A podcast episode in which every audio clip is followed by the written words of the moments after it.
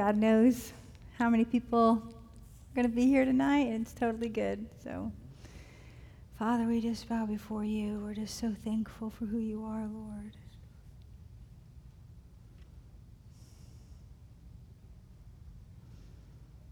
It is beyond our comprehension and why you chose us, Lord. We're so thankful that you have made yourself real to us.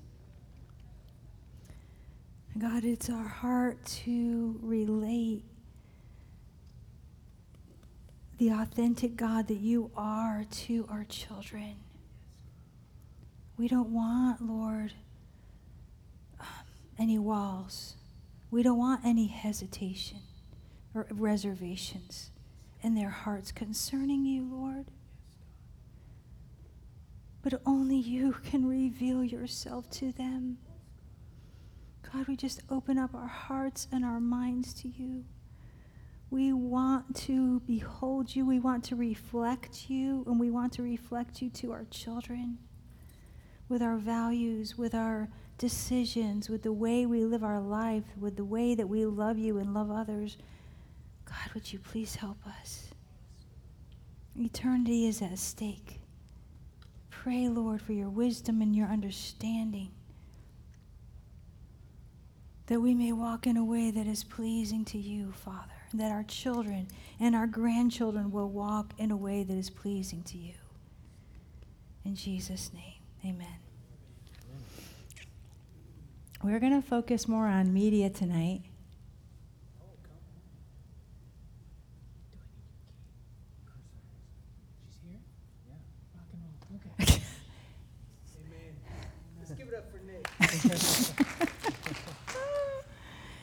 We're going to focus a little bit on media. Um, I just want to encourage you guys put before your children what is beautiful, what is good, what is true, and they will be wise.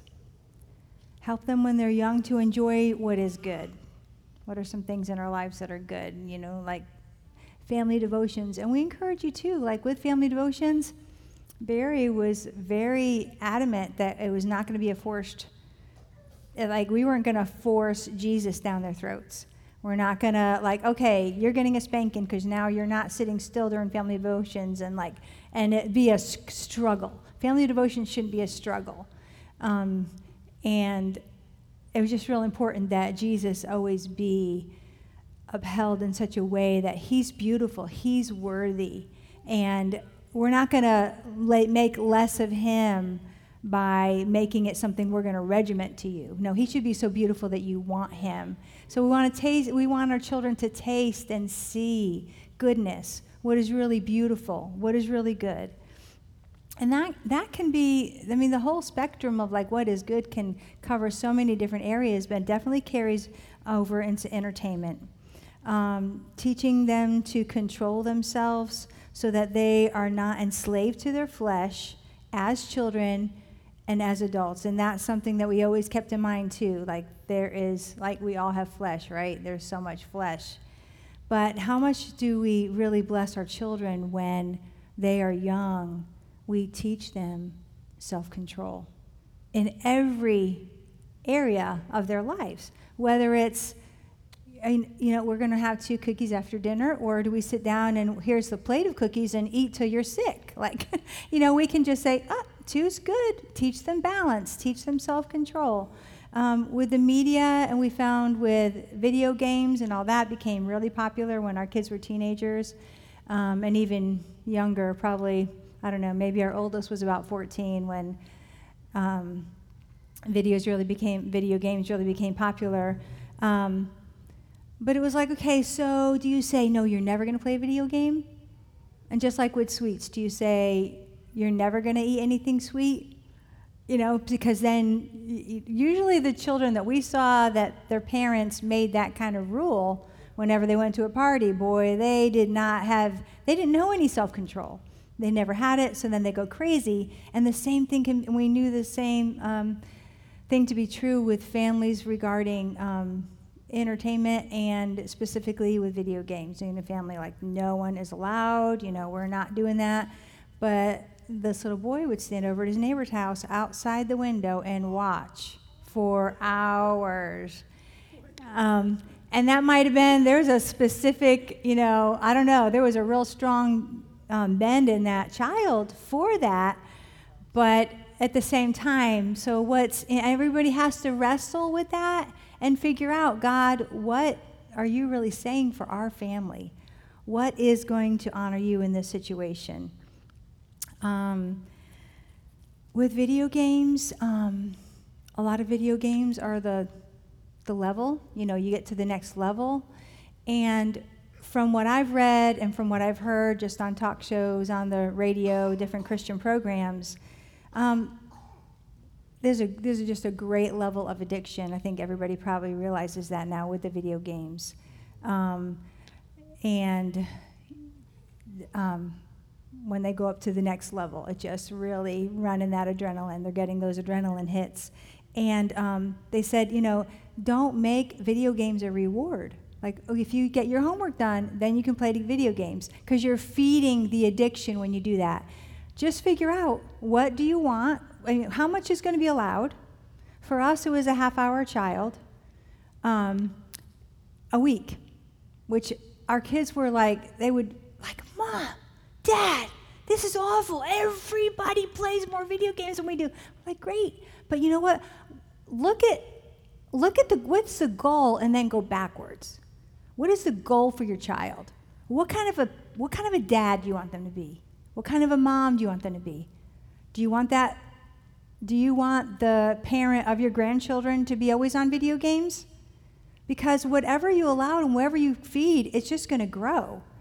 Um, if you if you let that appetite be some, um, continually fed, that's going to be something that's going to grow. Without okay, we don't want our children to grow up and be those parents that are always on the computer and can't take care of their family because, or can't go to work or stay up all night because they're on the computer. So it was a little bit strict in one regard, but then they we had seven. So then usually what would happen is they would watch the others play. So it was actually more than a half hour, but still. Um, and I think one thing that really caught my attention when all of this was going on and videos became more popular, I really don't know, maybe like 15 years ago, I heard a testimony of a lawyer.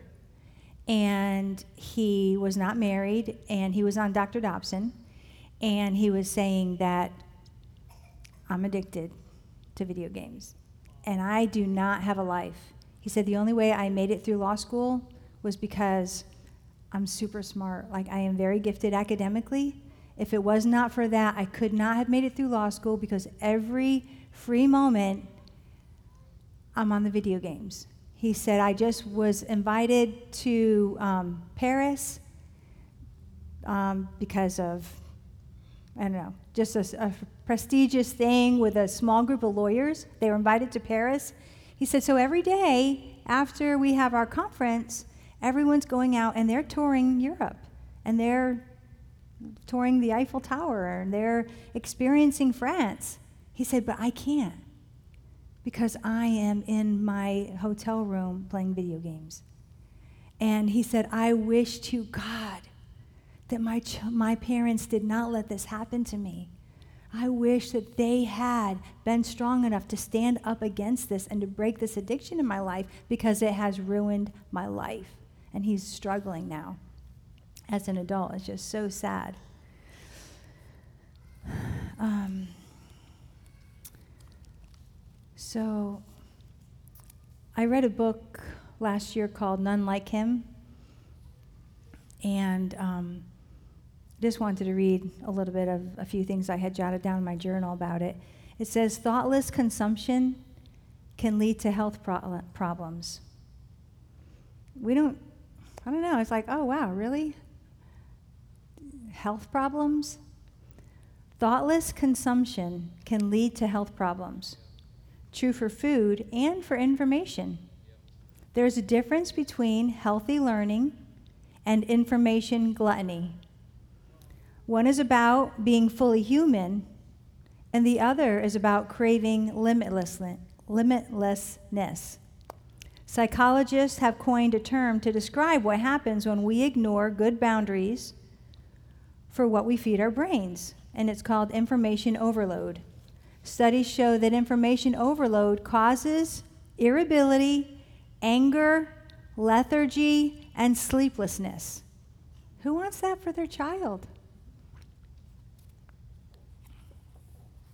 Research also shows that when we experience awe and wonder, like walking through the redwood forest or looking at a rainbow or going outside and taking a walk and looking at the bugs or whatever you know you happen to find. When we do that so this is the opposite of the staring at technology getting our kids outside letting them see the beauty of the earth that god made. They become less individualistic less self-focused less materialistic, and more connected to those around them. In marveling at something greater than ourselves, we become more able to reach out to others. At first, this seems counterintuitive, but on closer examination, it begins to sound a lot like the Great Commandment love God with all your heart, soul, mind, and strength, and then love your neighbor as yourself awe helps us worry less about self worth by turning our eyes first towards God and then towards others. It also helps establish our self worth in the best possible way. We understand both our insignificance with creation. You stand against the Grand Canyon, you feel pretty insignificant we understand both our insignificance within creation and our significance to our Creator because He made this awesome world. And yeah, we know, hey, what He did for us last week. You go, okay, God, you were thinking about me. You're amazing. You made all of this. You, by the breath of your mouth, you, you made every starry host, and yet you think about me. That's incredible just but so and so i'm still quoting the um, book none like him and she was saying how she and her husband had gone to the redwood forest and they were just like oh, you know ooh and eyeing just staring at these 800 old redwoods and there was a like a little eight-year-old child who couldn't stop staring at the ipad just playing a game. They were in the redwood forest. I would love to go there wouldn't that be amazing? And it'd be so captivating and, and so thrilling. But they were bound. Technology is, is bondage. If our children are, you know, if that's what is um, that what they're preoccupied with when they get up in the morning, when am I going to be able to play? When they get from school, when am I going to be able to play? Um, and then if it's you know hours a day, it's definitely something to pray about and be concerned about. Do you want to say anything? So I think um, when it comes to technology, we want to help our kids understand this is we don't want this to be the default of our life and this right. be an obsession in our lives where that's all we think about um, uh, that's what we think about that we're going to do as soon as we have free time um, it's a it's a hook, just like any fleshly hook can be, and um, it's a huge, you know, like we all know this. I mean, we we live in this overloaded uh, media information age, mm-hmm. but we're, we're trying to help our children be raised in such a way that God can have His way with them mm-hmm. and they're mm-hmm. not bound to things that mm-hmm. control their lives. Mm-hmm. And so, you know, you can pull the, well, there's nothing wrong with it card if you want to, but you know, what Paul would say to that is all things are lawful, but not all things are profitable. So, you know, I would ask, you know, my kids with media, how is this affecting your spiritual life, your relationship with Jesus? Is do you feel like it's helping you to get closer or is it drawing you away from him? And so, I mean, that's a huge question for all of us to ask as far as the occupations and the way that we spend our time. Um, and, and how, to me, that's how we measure uh, something in its ultimate value is, is is it enhancing our relationship with the mm. Lord or is it detracting from it? Is it a distraction and an obsession? Mm. Good. Um, uh, a February, I mean, April 28th, 2018, I listened to a Family Talk radio program with Dr. Dobson, and he had on there a couple doctors, um, Dr. Tim Clinton and Dr. Gregory Jantz. And they were given some statistics that I wrote down I thought were alarming. Um, 12 to 18 year olds text nearly two hours a day. That's just from, this is from their research. 11 to 18 year olds spend 11 hours a day on some type of technology. That is crazy. I talked to a public school teacher that um, taught English in high school, and this was a few years ago, but she said, You would not believe how many children are asleep in my class every day because they've been up all night on the video games. Um, 11, so 12 to 18 year olds text nearly two hours a day. 11 to 18 year olds spend 11 hours a day on some type of technology. And so, this is what's so alarming about that. I mean, of course, huge waste of time, right? But we develop low impulse control because we're having everything instantly. It makes us act on impulse, and we feel entitled. I should have it right now. This is the opposite of what the Bible teaches us. Being slow to think. Think, or slow, not slow to think, slow to speak, and slow to get angry. And it tells us ponder the path of your feet. Think about where you're going. Think about where technology might be leading our families. Ponder the path of our feet. Not just act on impulse, but that's what they learn when it's when it's the phone's, you know, I mean, d- don't we all do that? Our phone rings or buzzes or something and we we don't even stop to think about I'm guilty of the same thing. Like, oh, take care of it. Like, no, we don't have to be controlled by them. Um, our brains become addicted and depressed. Okay, this is still part of their research from this Family Life Radio. Our brains become addicted and depressed.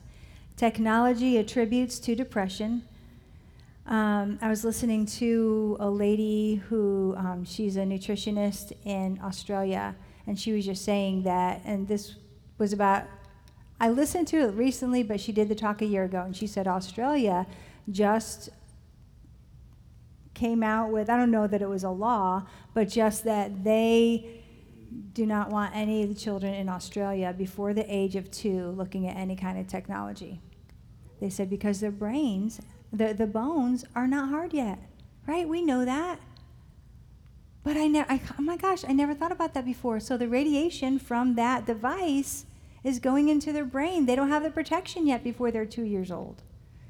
Something to, for us to think about. Um, technology can create partial attention, overwhelming stimulation, and can encourage young people to disengage with those around them. And it causes them to want to escape. They just want to escape. They just want to go to their game. They just want to go, or it could be a movie. It doesn't have to be gaming. We're talking about technology. It could be movies, um, TV. Um, but yeah, just makes them want to escape emotionally and mentally. And um, when our kids were little, I'm going to go back to like with the media and the TV. Um, I've told this to Morgan before, but I can't really remember how old they were. Maybe Jace was four and Shayna was two, and I was in.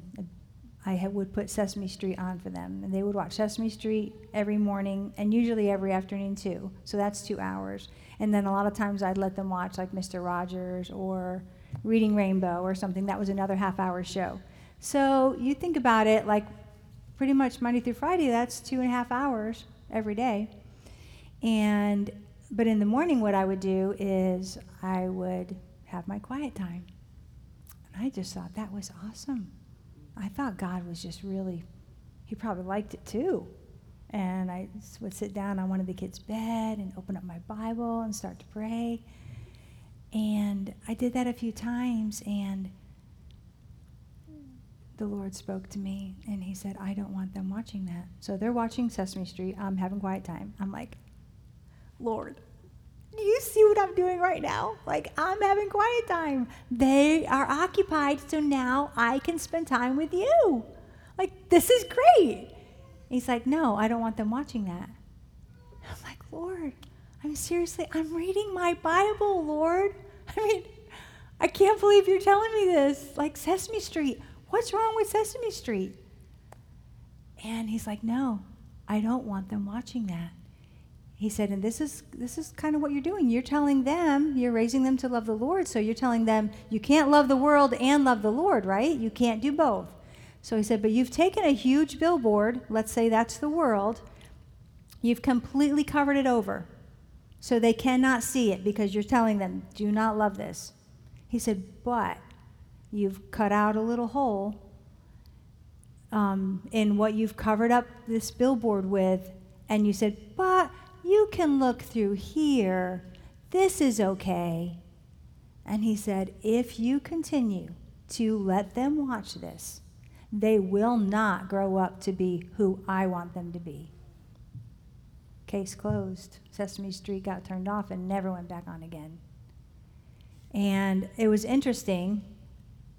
Uh, after that, we found out, uh, and I looked this up, and it's like interesting because it's like you can find article after article after article about attention deficit disorder and you know, programs that Sesame Street has probably changed since then. But when my kids were watching it um, 26 years ago, it was very, very high pace. It was a few seconds of this, and then it was something else, and then there's something else coming on, and then and now it's a new image, and it's the alphabet, and then they're going to a story, and it was constantly changing, but it's not good for their attention. Slower stories are much better um, for their attention.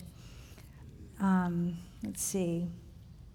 Yeah, there's a strong link between screen viewing, this is what I found, and ADD. For every extra hour of viewing, there is a 10% chance of increase of attention deficit disorder for every extra hour they're watching. So, what, so after that, after the, the Lord really dealt with me, like just turn the TV off, um, I just I felt peace in my heart. Like I talked to Barry about it. We both prayed about it, and like okay, an hour and a half a week. That's reasonable. That's not.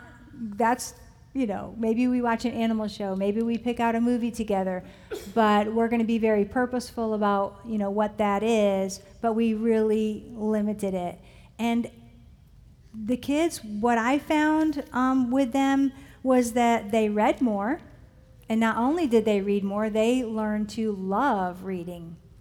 They were more creative. They were more athletic because they went outside. They weren't sitting in front of the, in front of the TV. They were happier. They were more content. They were more attentive when they were doing a chore. They just thrived. They loved life, and they loved God, and they loved others. And I do believe um, that's part of what the Lord had in mind. He wants our children to thrive. And also on this um, family talk with Dr. Dobson, they, these two doctors said the number one thing that makes children happy is good connection with mom and dad. And they said eating together, to eating dinner together as a family with no phones matters the more you have dinner with your teens, the healthier they will turn out to be. Isn't that interesting? Because you're telling them, you matter to me. Um, and then with movies, um, we had a crazy thing happen to us one time. We went to see Indiana Jones. And I'm telling you what, it was really creepy that wasn't like a super bad movie. Most of us has probably seen Indiana Jones, right? We went with our church. Yeah, we there were other people from our church. I'm telling you what, every movie that other believers said, "Oh, you guys should really go see this movie. This is really good," or even like to see it with the kids. Bad decision every time. I'm like, oh, I get so mad at myself for like, because then I would hear it and I go, oh, Barry, this is really good. So and so recommended this. And like, we really have a lot of respect for them. So this should be good. No. Anyway, we went to see Indiana Jones, yeah, with some people in our church, and um, not this one. Um, but um, when we went home afterwards, it was a Saturday afternoon, and we were going to take a nap, and we both lay down. I had, I felt so much fear after seeing the movie. I just felt like it was, it jumped on me in the theater and came home with us. Just, you might think I'm crazy, but very late, we would lay down, take a nap, and I saw this little hairy thing walking at the end of the bed. I'm like, oh my gosh. I said, Barry, I think there's a spirit in this room. I, th- I think there's a demon, a spirit of fear, like in the room. I just saw it walk past the, past the bed. And as soon as I told him that, like the hair on his head just stood up, he could feel it. He rebuked it, and we repented. like, Lord, we're sorry. Like, we're just going to movies people recommend, and you're not telling us to go. This isn't good with you. And we are opening up ourselves to things that you don't want us opened up to. And if you think about it, like, think about so many of the movies, they're so, they have so much garbage in them. I mean, would you allow someone to come into your home and hurt your kid in any way? None of us would do that. But what about what comes in that they're viewing that's hurting them spiritually or that's hurting them emotionally or that is or that is putting up as attractive something that God says is wrong. And he says that he hates it. We have we just want to encourage you guys to think about that. We wouldn't let anybody come in the door and do anything to our kids. And so let's think about keeping the spiritual door closed too, like as far as with media and what comes in in that regard.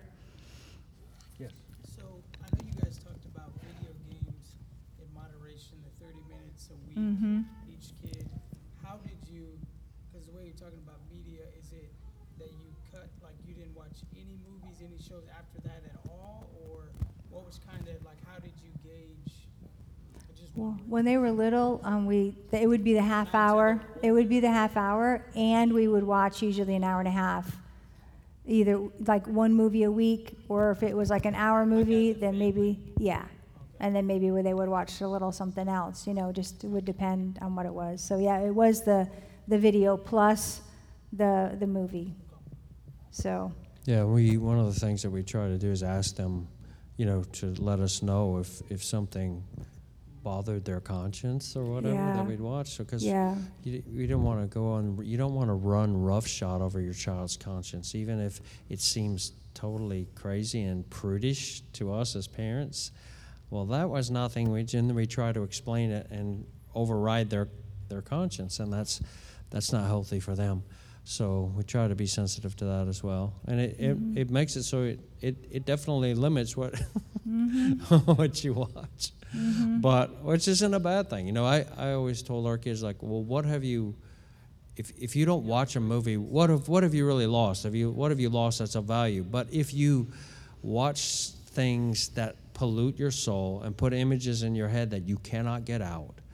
I mean, I still remember as a kid, you know, going to my cousins and watching chiller theater, you know, the horror kind of stuff. And and I had a spirit of fear in my life for years after that. Every time I go to sleep in my bed, I'm I'm picturing that, you know, that stuff. There's always something in the closet, you know, or there's a trap door under the closet. And, you know, it's just that kind of crazy stuff. And it tormented me. I was tormented by, by fear until I really came to the Lord um, just from my upbringing. So, well, you know, why would I want, since I struggled with the, those images, why, why do I want to subject my kids to things that are going to stick inside of their head and their soul that are going to actually be a stumbling block to them? I mean, that's mm-hmm. kind of the way we weighed it. Mm-hmm. No, that isn't all that we watched. Um, but we tried to be definitely very selective as far as, um, you know, the content of immorality mm-hmm. that was mm-hmm. portrayed and just the way that things are portrayed. I, I have a problem with paying to entertain myself with things that God hates. Mm-hmm. I just uh, to me that's a, that's a contradiction, you know, to to my walk with the Lord. I feel like, and I, I don't want to train my kids that that's okay either. Mhm. Um, you know, oh yeah, can, it's only entertainment, it's only movies, but but why, Mm. if we're not supposed to set any evil thing before our, our eyes? Yeah, instead, you know, Ephesians 5 talks about being light, walking in the light, and rebuking the darkness, you know, let our lives. So I don't know how we do that honestly if we have a life that is where we're imbibing, drinking in. I, I always tell my kids, what entertainment is, is like a container, and what it contains, you're drinking when you consume it. So whatever's inside of that movie, when you drink it, you're consuming it. Now, some people are like, "Well, I can just spit that out, that stuff and that stuff." I mean, maybe so. Your kids are much less able, I would say, and I just know, you know, I think we all know from experience that there's a dullness that can happen spiritually if you accumulate um, that kind of stuff in your soul, and it's unhealthy spiritually for us, and and certainly for our kids. And you know, again, I mean, part of the deal is you know, the devil controls people by getting hooks in their flesh, where he can just jerk that chain because it becomes their our default. And um, my heart was, since I grew up that way, I don't want. Why would I want my kids? I mean, I see the struggle of my own life of trying to renew my mind from all the garbage that I put into it when I was, you know, growing up. And I'm like, why would I want my kids to have to have that same kind of struggle of constantly trying to vomit things out, get rid of mm-hmm. images that they wish that they had never seen? Like that's to me, mm-hmm. that's not loving for them. Mm-hmm. I don't want that for them. And and the whole issue of self-control is huge as well. You know, just for them to learn how to deny their flesh, um, and and say no. You know, you have to say no to your flesh. That's part of being a Christian. That's taking up your cross daily and following Him. You you have to say no. Um, So. Yeah. You mentioned like with- what would you That maybe you, they would, you know, choose one, yeah, like maybe, so Monday is Bella's turn. Bella chooses that day, and then that's it. Sure. And that might be, I like TV shows can get long. yeah. Or hmm then it ends up being an hour and a half or three, you know. three Yeah. hours if it's a movie or something like that. I'm like, Right. every movie now, you just watch TV for two and a half hours or something. Right, right, yeah. Um, and it's just, and it is so important too because they're so impressionable. Um, and, and you know, the, the people creating these movies and these shows for our kids, they know exactly what they're doing. They have an agenda. They slip in that little um, homosexual comment or couple or remark. They know what they're doing. The more they continue to put it out in the public, the more they, you know, they normalize it, and they're, you know, it's not like they're coming right out and it's just right in your face, but it's just this little bit here and a little sliding through the little fox here and a little fox there, and before you know it, you know, they start to just accept it. And um, a friend of mine, Jennifer Hooper, she had um, written this down. She did a class on media at her church, and she wrote down, you know, why Disney is not a friend to you and your kids. She said Disney XD Channel just introduced its first male princess, and in that show, it states that what it's communicating is gender is a state of mind. So that's on Disney and they have very subtly begun to ho- introduce homosexual characters in Frozen and How to Train Your Dragon 2. And then in Beauty and the Beast, very end of the movie, you know, I we have the story, read the story of Beauty and the Beast, and um, I loved it. Honestly, I love that story, and it was so beautiful, and I could see some different, you know, spiritual crossover things that you know I took from it that it really ministered to me. But then when I heard, well, at the end of the movie, they got these two guys dancing together, I was like, I am not gonna go see that movie. I don't care how much I like it. I, I don't care how much I love that story. I'm not gonna go. I'm not gonna go see that. And then they have the they host the National Gay um, Pride Day at Disney World. And if you call and ask them when that day is, so that you will not have to, sh- you know, be there with your family on that day, they will not tell you when that day is. You went there, and it was, oh wow, My dad took us on vacation. Oh my gosh. Oh, Bob Johnson. oh my gosh. Okay. Okay. Yeah, and I have had people tell me that they have called to try to find out when it is because they wanted to take their kids and they told them, sorry, like we don't, we can't give you that information. Um, but yeah, it's interesting. And then, you know, ch- stories are so powerful and we're so captivated by stories, and our, our children are as well. And the viewer can very quickly, this was American Family um, Association Journal. Uh, the viewer can very quickly come to identify psychologically with characters in a story, and viewers begin to identify with the characters that are um, that they are watching and begin to mimic their lifestyles. This happens so much with teenagers. We just have to be so careful. There was a, a Netflix series called 13 Reasons Why. Did you guys hear about that? So it's um, so on this on this series, there's a there. Well, one thing was they had a school shooting, and then they've also had suicides on there. They've had homosexuality on there. They've had rape on there. They've had drugs on there. It's terrible, and it's and I mean they can say it's for a mature audience, but a lot of young teenagers watch this, and the um, and the, the hits on the computer for how do you commit suicide went up 19% after two weeks of that, that show coming out. Like, that is so grievous. And then there was actually a little girl.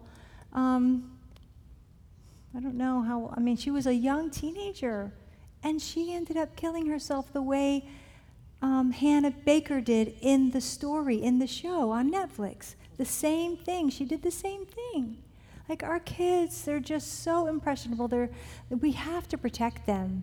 We have to protect them. And, you know, if we create an appetite for all of this junk, then when they get older, do we just say, well, now this is bad, and so now, well, they've already got the appetite for it. They've already been watching so much. Like, what do you mean I can't watch this? This is already part of my life.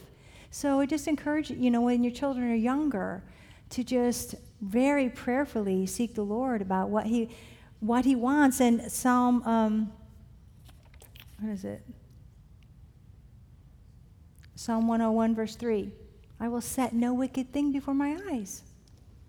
So many times we allow ourselves to watch things on media that, you know, like I said, if someone were to come in and try to harm you or, you know, even even physic, I mean, physically or spiritually or emotionally, anyway, you'd say, get out of here.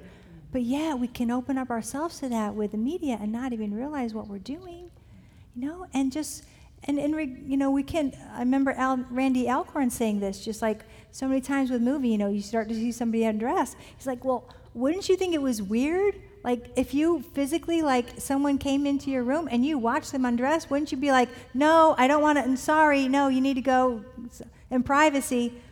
But maybe we would watch that in a movie? Like, why is that okay in a movie if it's not okay? So, anyway, just some things to consider and pray about because the Lord is jealous over our children. He's jealous over them. And he wants them for himself. He doesn't want their creativity stifled. He doesn't want their awe stifled. He wants them to be in awe and wonder of who he is and be able to truly worship him. And um,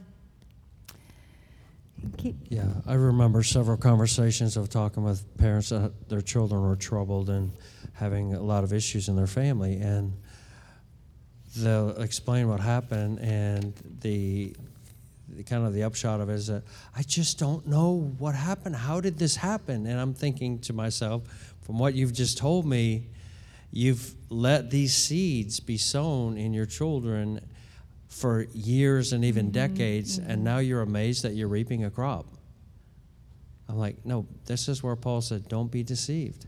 Whatever a man sows, he's going to reap. And it happens in our lives as well. I mean, God's grace is powerful. Um, but as parents, we are supposed to be the keepers of the seeds that are sown in our children, um, particularly when they're young. And then as they get older, we can talk about the things that are happening uh, as far as what, what seeds are there. You know, I mean, we have these conversations a lot with different you know, movies or whatever that are out there. I mean, there's a website that Focus on the Family has. I don't know if you've ever looked there, pluggedin.com, and they they review every movie basically, and they'll tell you everything about it. Uh, they'll tell you how many F words are in it, how many S words are in it. I mean, they'll tell you everything about the movie, and, and basically as they're reviewing it from a Christian standpoint of what what what are the negative um, aspects and what are the positive aspects of it. So you can kind of weigh it, which is helpful. Um, anyway, they're seeds. Entertainment are seeds that we're sowing into our own souls and hearts and our children. So if we look at it that way, maybe it changes the way that we allow things to be sown. Mm-hmm. I guess we can pray, and then if anybody has any, we can just end it. If anybody has any questions, then we can still answer questions. But yeah, you know, the, the average age of a video game user in the United States is thirty-four years old. wow. So Mhm. it's just interesting, you know, because you're, we're, we're talking about how to raise parents, or excuse Right. how to raise kids. Which are going to be the parents? But the, the fundamental issue is actually, in it, you're, we're, you are really waging war Right. against an addicted generation Yeah. raising children. Right. You know, and so, you know, leaving this place, it would force you, you know, I'm just, I mean, I, I address this stuff online, Mm. video game addiction, and I take the most heat for this uh, particular subject. Wow. You talk to parents about entertainment or discipline, they flip their lid. So I'm just imagining you talking as if this was full. Mm. People are gonna leave in our generation, you know, having to confront themselves Mhm. before they even try to confront the little ones that they're raising because the impulse and the lack of self-control and you Yeah. need it, you need it now. I mean, it's just overwhelming. And even on your iPhone, the new iPhones now, you can, it'll tell you how many hours a day you're on it. So Oh, now, wow. now people can even, I think they meant it for a form of accountability. Mm. You can even see how many hours Mm. a day you spent on doing what? Yeah. Texting, internet, work related, you know, that kind of thing. So Mhm. I'm just, you know, viewing this whole, whole thing of like, yeah, Lord, help us with our kids. Mhm. But I know that the problem in this generation, it, it's really not necessarily kids. It's, Right. you know, the 30 and 40 and 50 year olds addicted. to It's being modeled for them, and so that's all that they know. I think that's the the greatest way that the sins of the fathers are visited upon the children is from their own lifestyle being Right. sown into them and replicated in their kids, and so that's what we want to encourage believers uh, of young children like the the sins of your youth don't don't replicate those don't allow those to be replicated in your children um, i just for me i have a passion about this kind of thing because you see the heartbreak that comes out of it and the difficulty and the struggles in life that happen in children and to, in my view so much of the time those things could have been avoided Yeah. by those children being taught and modeled self control. Um, you know, you have to, it's, again, it comes down to sowing and reaping. It really does. Well, one of the things that um, I did a lot in the evenings when I would come home from work is that we would have a book that we were reading. I was reading to the kids, whether it was Little House on the Prairie series or something that was on, you know, age specific. But even the older ones would love it. I mean, I would read it and try to do, you know, the different voices and whatever. I mean, they, they, they just loved it. It was a fun time together, and we were all together. And they would they would beg me, Daddy, will you read tonight? Will you read out of this book? And um, you know, we, we can give you some recommendations of some great books and series, whatever. Um, as they get, you know, a little bit older and their understanding, that that was definitely one good way that that we uh, had great times together. But he's about devotions and specifically. Okay, you specifically asked about devotions. Um, so we we kind of cheated in a way because we home church for 20 years, so we had we had services in our home on Sunday morning. Um, but in the evening, we would um, pray together. Very often, we would sing, you know, worship songs together. Every night we would sing. Yeah, and um, you know, pray with them. And uh, make sure that we made those connections. One thing that I had an aversion to in my heart was forcing them to okay sit down you're going to sit on your bed now and you're going to read the bible for 30 minutes or whatever that kind of thing i didn't want it to f- be forced for them i wanted them to, to choose it i didn't want them to feel coerced but we tried to um, get together we you know we just sit together on the couch and put arms around each other and just talk um, sometimes we would share scripture that was pertinent to a situation that happened during the day. Um, we had a Bible book that Diane has given away as gifts that we would go through and read with the kids. The picture Bible when they were younger was awesome. Go through those stories, and then it just brings up all kinds of questions, you know, depending on what age they are. So that was a good way, and it wasn't above their head, um, but it was something to where they were getting exposure. Um, but it wasn't. It didn't feel coercive or heavy-handed. Um, we have friends who um, were their parents or their dad specifically was pretty heavy-handed with that kind of stuff, and they grew up to despise that. And I, I was just real sensitive in my heart that I didn't want that to happen with our kids. Yeah, and it was, it was really organic. Like, um, we would sing together at night and we would pray. And during the day, when Barry is at work, I would read the Bible stories to the kids and read the Bible book, um, Read and Grow Picture Bible. And we would have a lot of different stories with, you know, godly character or, you know, a story that was, it was a Christian story or whatever. But um, it was, but like it was very organic. It was like, this is, this is our whole life this isn't the half hour and then everything else is whatever we want it to be. I mean, um, I and I would have I would read the the Bible and I would do devotions with the kids because I was the one that was home with them. Like during the day, it wasn't always something that Barry did every night. Um, sometimes I had a little struggle because I wanted him to, and you know that was something I had to lay that down. Um, that wasn't the, what I was viewing wasn't going to happen. And that was okay. Um, but it's as you walk by the way, and it was like the what's going to make the biggest impact on our kids is our life. And, you know, it's our daily habits and what we're talking about, what we're viewing, and not so much having that. Ha- I mean, it's great if you can have that whole family devotional time, but that doesn't always work, and that's okay.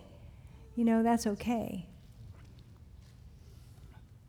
If you look for the opportunities, then they Right.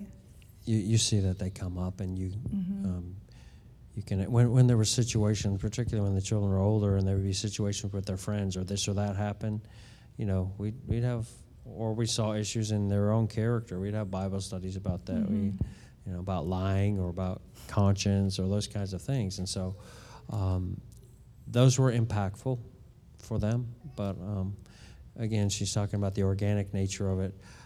I, I, just, I don't know. I just had this thing in my heart about it not being forced to where uh, they felt like it was just heavy handed.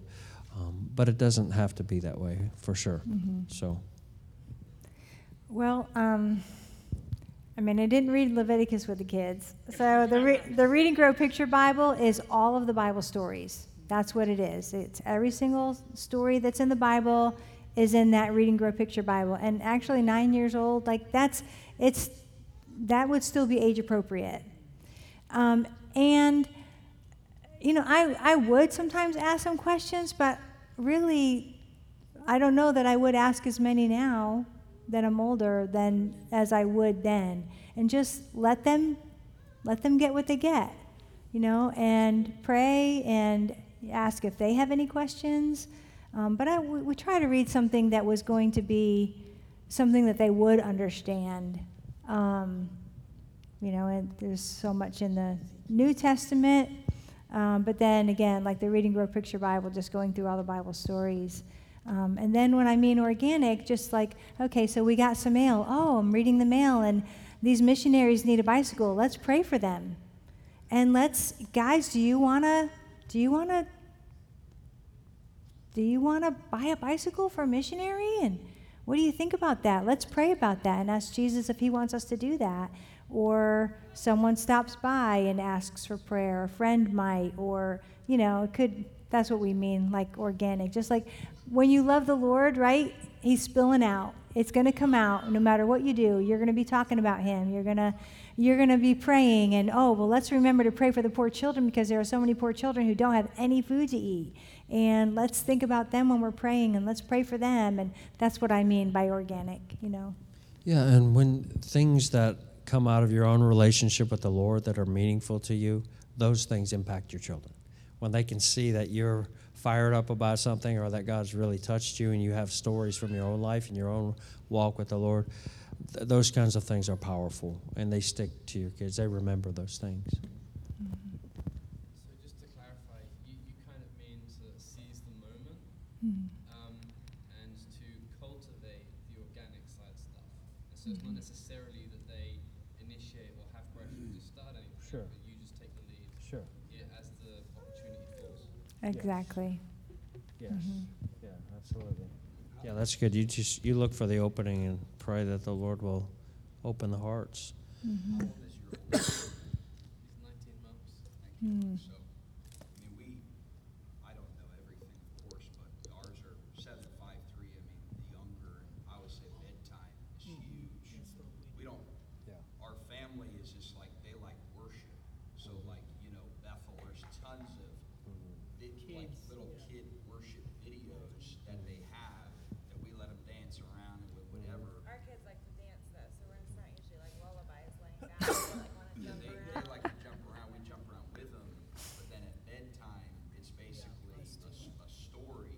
I get through them, but then I let them pick. So I learn things about them.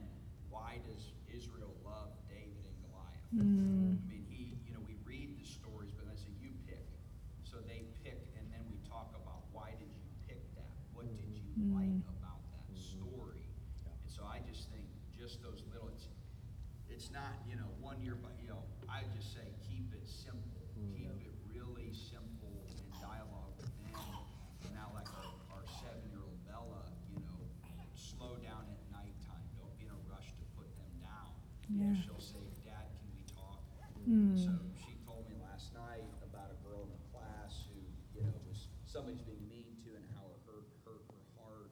So we just had a little, but if I just had a, uh, you know, I just would have missed that moment. Yep. And then the other thing we've done is missions.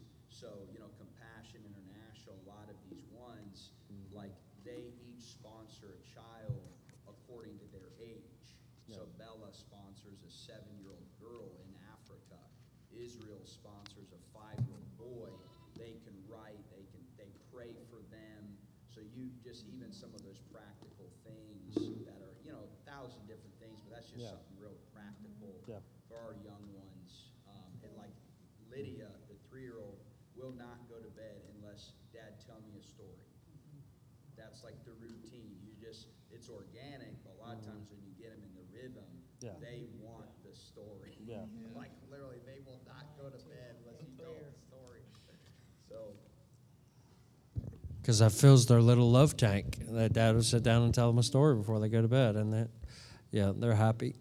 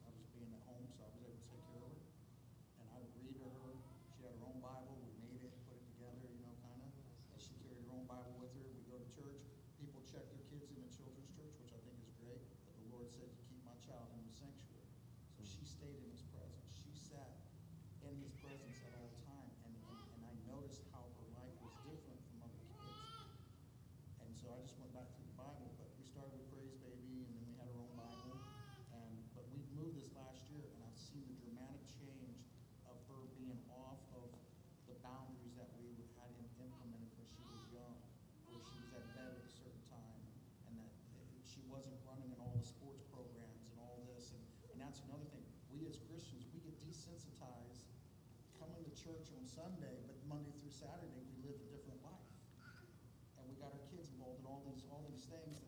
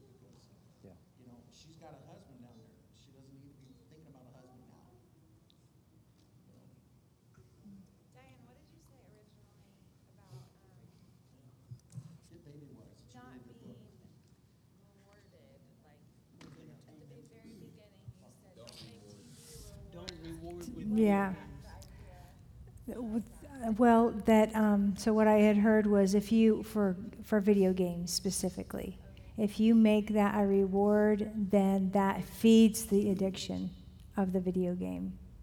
yeah.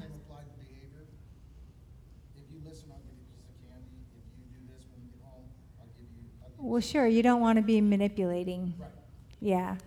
Um, as far as behavior goes, but yeah, a lot of parents will do that. Well, like you can play your video game after you finish your homework. Um, that's pretty common. But they were just saying, don't do that because it's going to increase the addiction that they have for it. So instead, you know, you figure out what time is going to be allotted and then you just stick to that. So, whatever that is.